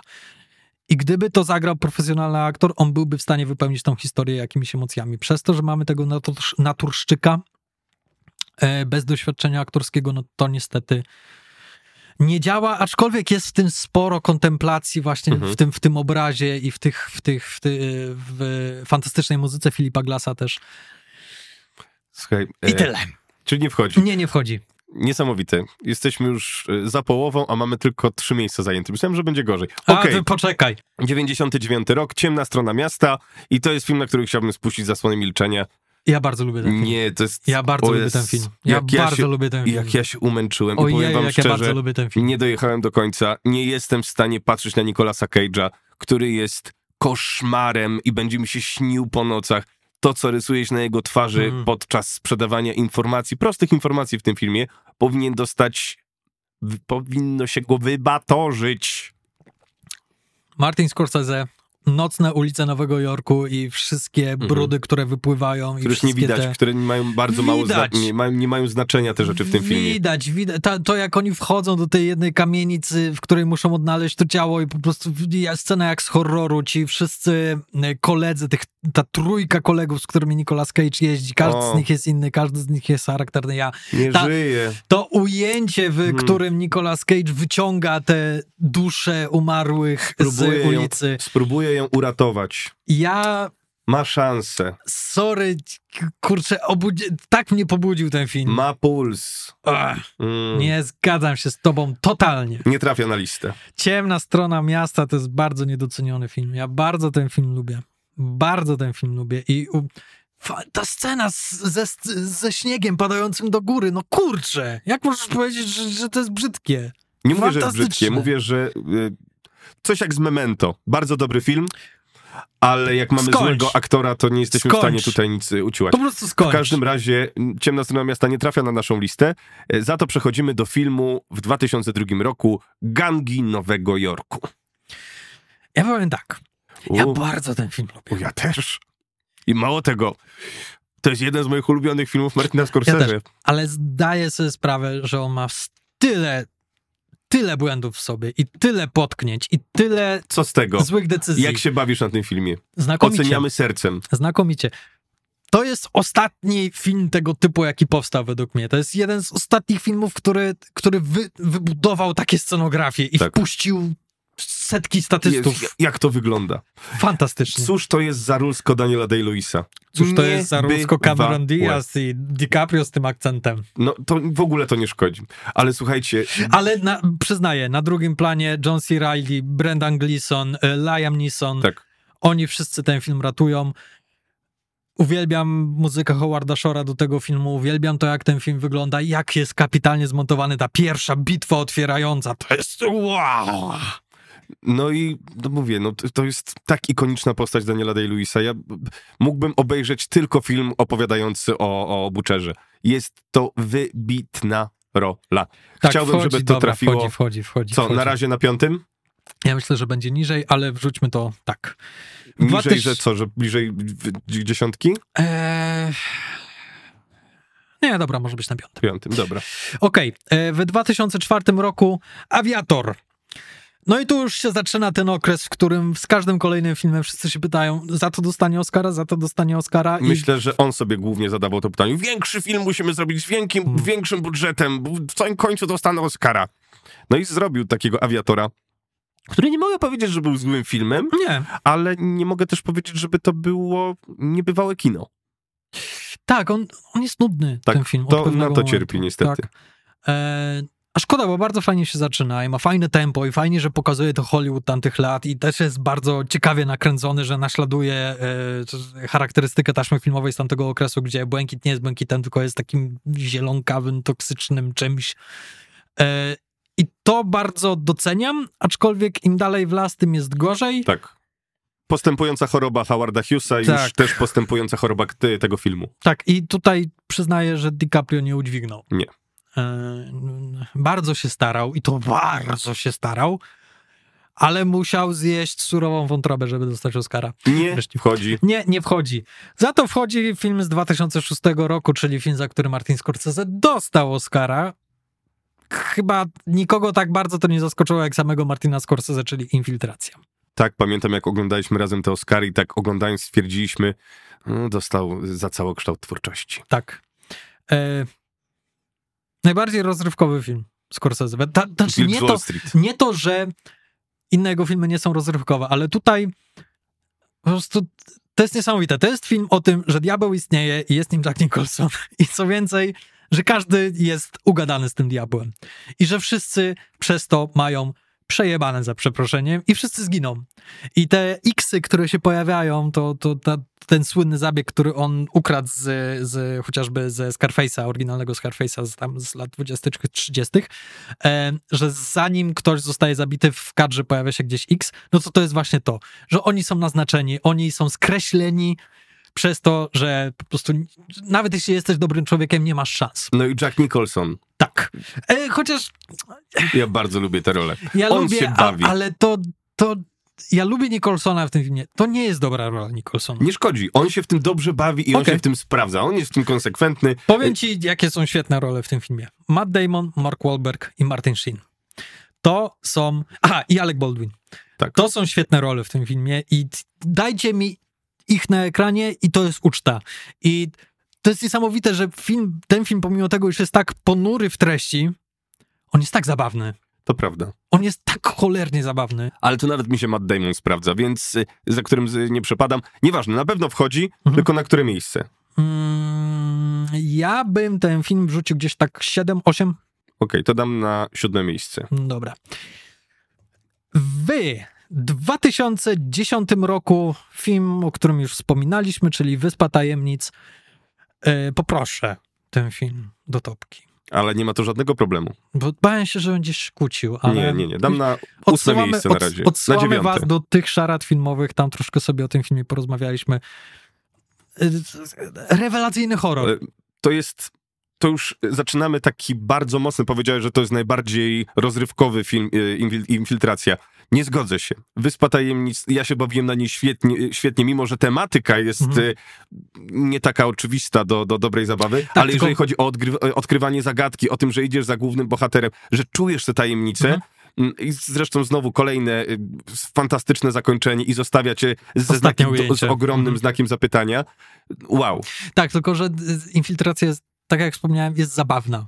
To jest taki film, na którym pójdziesz do kina i będziesz w szoku, będziesz pełen napięcia i będziesz się śmiał. Masz po prostu przekrój emocji totalny. Natomiast y, jednak Wyspa Tajemnic to jest po prostu masz wrażenie, że ktoś cię y, trzepie po twarzy co jakiś czas przy tym filmie. Y, bardzo się cieszę, że ten film wchodzi. Wrzuciłbym go gdzieś tak wysoko, gdzieś tak koło szóstego miejsca. Coś tam. Na razie jest na miejscu dziewiątym. Zaraz jeszcze będziemy sobie przestawiali tę topkę. dwa tysiące jedenasty rok. Hugo i jego wynalazek, czyli film, który mi sam Martin powiedział, chodź Konrad, siadaj, oglądaj. I to jest właśnie ten film. Ja bardzo lubię ten film. Ja też lubię ten film. E, lubię ten film, ponieważ on zaczyna się jak film dla dzieci, jak jakiś Harry Potter albo mhm. coś takiego. I później on skręca w stronę Martin Scorsese powie wam coś o historii kina. Dokładnie tak. I powie wam jedną Georges z najpiękniejszych Méliès. Historii. Georges Méliès. E, tak. Papa Georges. E, i, I jest to film, który, no, który zostawia cię z przepięknym przesłaniem. E, i też, że kino łączy ludzi. Ale trochę też opowiada o tym, że kino jest ulotne hmm. i taki właśnie Georges Méliès, większość jego prac zniknęła doszczętnie i... No, ja mam tak, że gdyby ten film dalej szedł w stronę tych przygód na dworcu i te wszystkie zegary i tak dalej, oczywiście to jest słynny film, ponieważ to jest jedyny film Martina Scorsese, który nakręcił w technologii trzy D. Ja pamiętam, że byłem na tym filmie w kinie w trzy D i faktycznie to było rewelacyjne doświadczenie. Ten facet wie, jak kręcić trzy D. Szkoda, że więcej tego nie zrobił. E- Ale gdyby to dalej szło w stronę takiej przygody dla dzieci i tak dalej, być może tak wysoko bym nie oceniał. Ale przez to, że pod koniec tego filmu ja miałem łzy w oczach i byłem autentycznie wzruszony, jak się pojawiają filmy Georgesa Méliès, autentyczne filmy, Podróż na Księżyc i można było to zobaczyć jeszcze w trzy D, to, to ja byłem niesamowicie poruszony, ja bardzo chciałbym ten film. No, na, Jest na ósmym miejscu na razie. Spoko. Wilk z Wall Street, dwa tysiące trzynasty rok. Myślę, że tutaj nie ma co się dużo rozwodzić. Mm. Mm. Mm. O! Tak. Nie umie, nie umie tak dobrze. E, wchodzi Oczywiście, że wchodzi. Tak. Wchodzi. Na razie szóste miejsce? Eee, no, proszę cię, człowieku. Czyli dobrze, na razie, jakie... na razie pierwsze. Na razie pierwsze. Słuchajcie, to jest tak. Eee, dla mnie Wilk z Wall Street to, jest, to są chłopcy z Ferrari dla naszego pokolenia. Tak. On jest konstrukcyjnie bardzo podobny. Hi- historia jest bardzo podobna. Mamy dojście do, do niesamowitej władzy po najmniejszej linii oporu eee, i później... konsekwencje tego i trzeba w pewnym momencie wsiąść do metra i tyle. Jakież tu są role. Ojej, I jak ojej. Bardzo nie przeszkadza, że ten film trwa sto osiemdziesiąt minut, mógłby trwać tego. czterysta osiemdziesiąt. Jest taka rzecz, którą ma Wilk z Wall Street, a chłopcy z Ferajny nie mają, ponieważ stylistycznie też to jest bardzo podobne. Jest te, te bardzo podobne zabiegi, jeśli chodzi o montaż, jeśli chodzi o ruch kamery, jeśli chodzi o taką... Co prawda jest więcej wulgarności w tym filmie, mhm. no ale to wiadomo, że o innych czasach opowiada. Ale Wilk z Wall Street ma jedną rzecz, której nie mają chłopcy z Ferajny, a mianowicie scena z kłaludami. Czyli dziesięć minut slapstickowej komedii w wykonaniu Leonardo DiCaprio. Tak. I który próbuje dostać się do Ferrari tak. i Johna Hilla. Tak. To jest...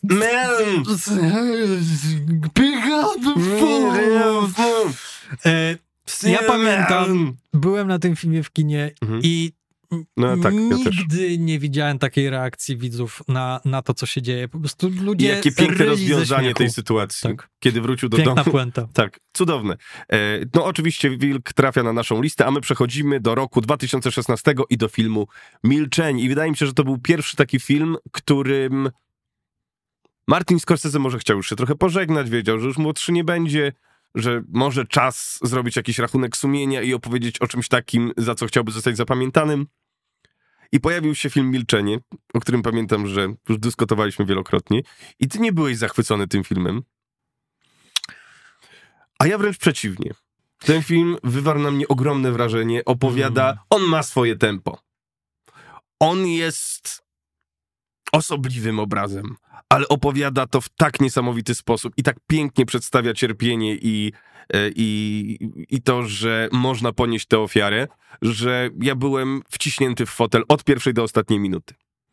Ja powtórzyłem sobie ten film po raz pierwszy, odkąd byłem w kinie, bo widziałem ten film tylko w kinie. Ja też.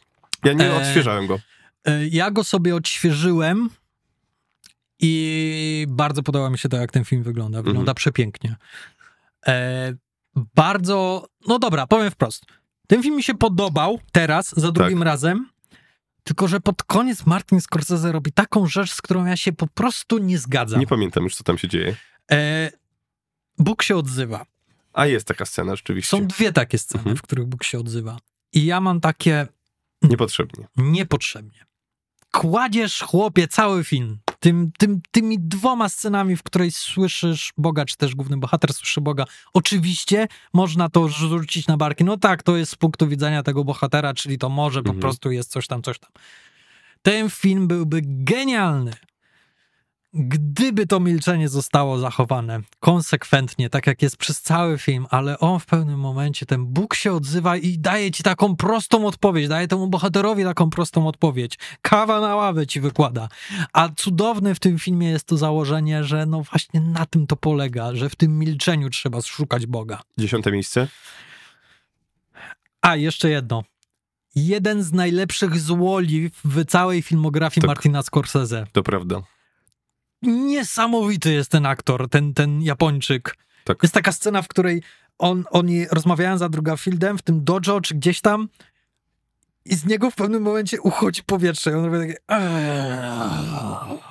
fantastyczne, świetny złol. Dobra, ze względu na tego złola i ze względu na ciebie zgadzam się. Dobrze, zostaje nam ostatni film, dwa tysiące dziewiętnasty rok, Irlandczyk.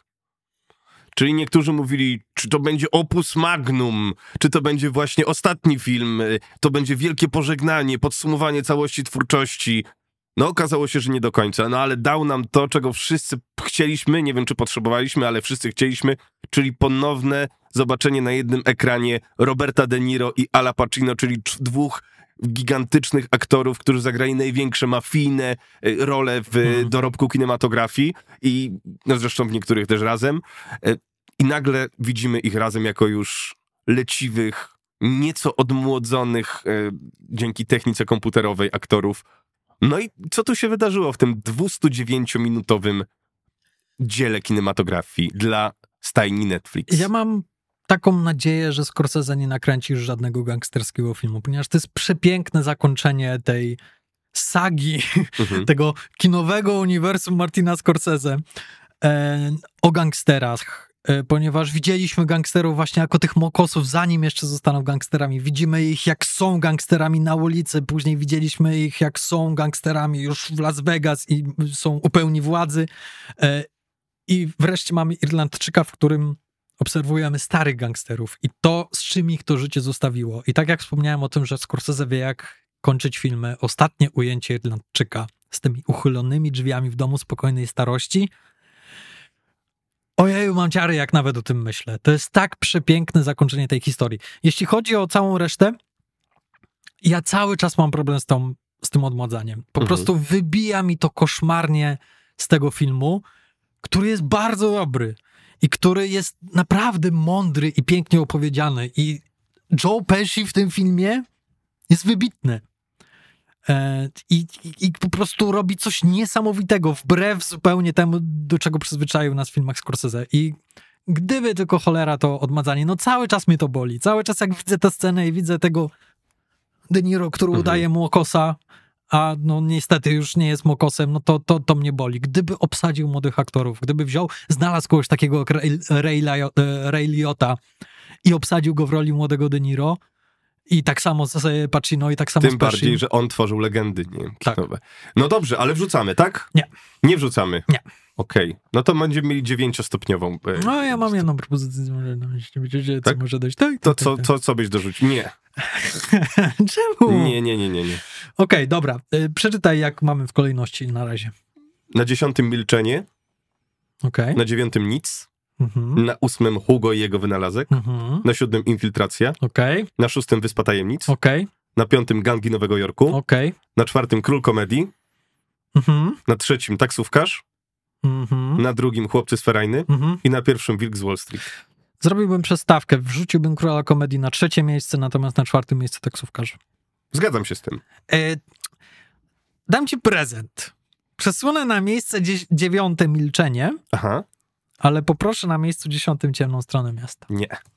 Dlaczego? Bo się nie zgadzam, żeby ten film w ogóle był w pierwszej dwudziestce. To ja się nie zgadzam z tym, żeby milczenie w ogóle było. Dobra, to możemy zostawić w takim razie dziewięciostopniową skalę. Nie, dziesiąte miejsce, musi być kompletne. Dobrze, to w takim razie dorzuciłbym Kolor pieniędzy. A-a. Nie? Nie. Nie, dobrze. To dorzućmy Przylądek strachu. Hmm. Hmm. Za to, że zabawił się w takiego szalonego De Niro, który będzie słowem gwałcił córkę e, Nicka Noltiego.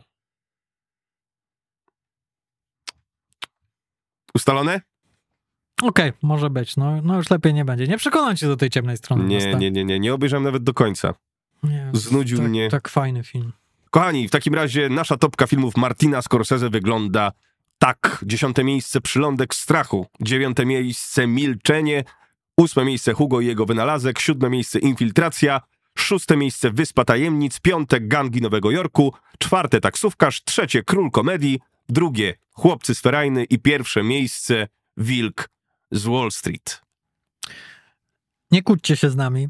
Ułóżcie, ułóżcie wasz własny ranking, ponieważ to oczywiście zawsze jest sprawa bardzo subiektywna. Tak. Zapytajcie mnie jutro, być może bym tutaj wszystko pozmieniał. I napiszcie nam w komentarzu, a my w podsumowaniu miesiąca postaramy się jakoś umiejscowić Czas Krwawego Księżyca. Damy wam znać, gdzie to się tutaj w tym całym zestawieniu będzie mieściło, a tymczasem to tyle na dzisiaj. Kochani, dziękujemy wam bardzo. W przyszłym tygodniu robimy... Porozmawiamy sobie o polskiej produkcji z Kanal Plus, czyli... Bardzo kontrowersyjnej produkcji na tym tak. podcaście filmowym. Wielka kłótnia...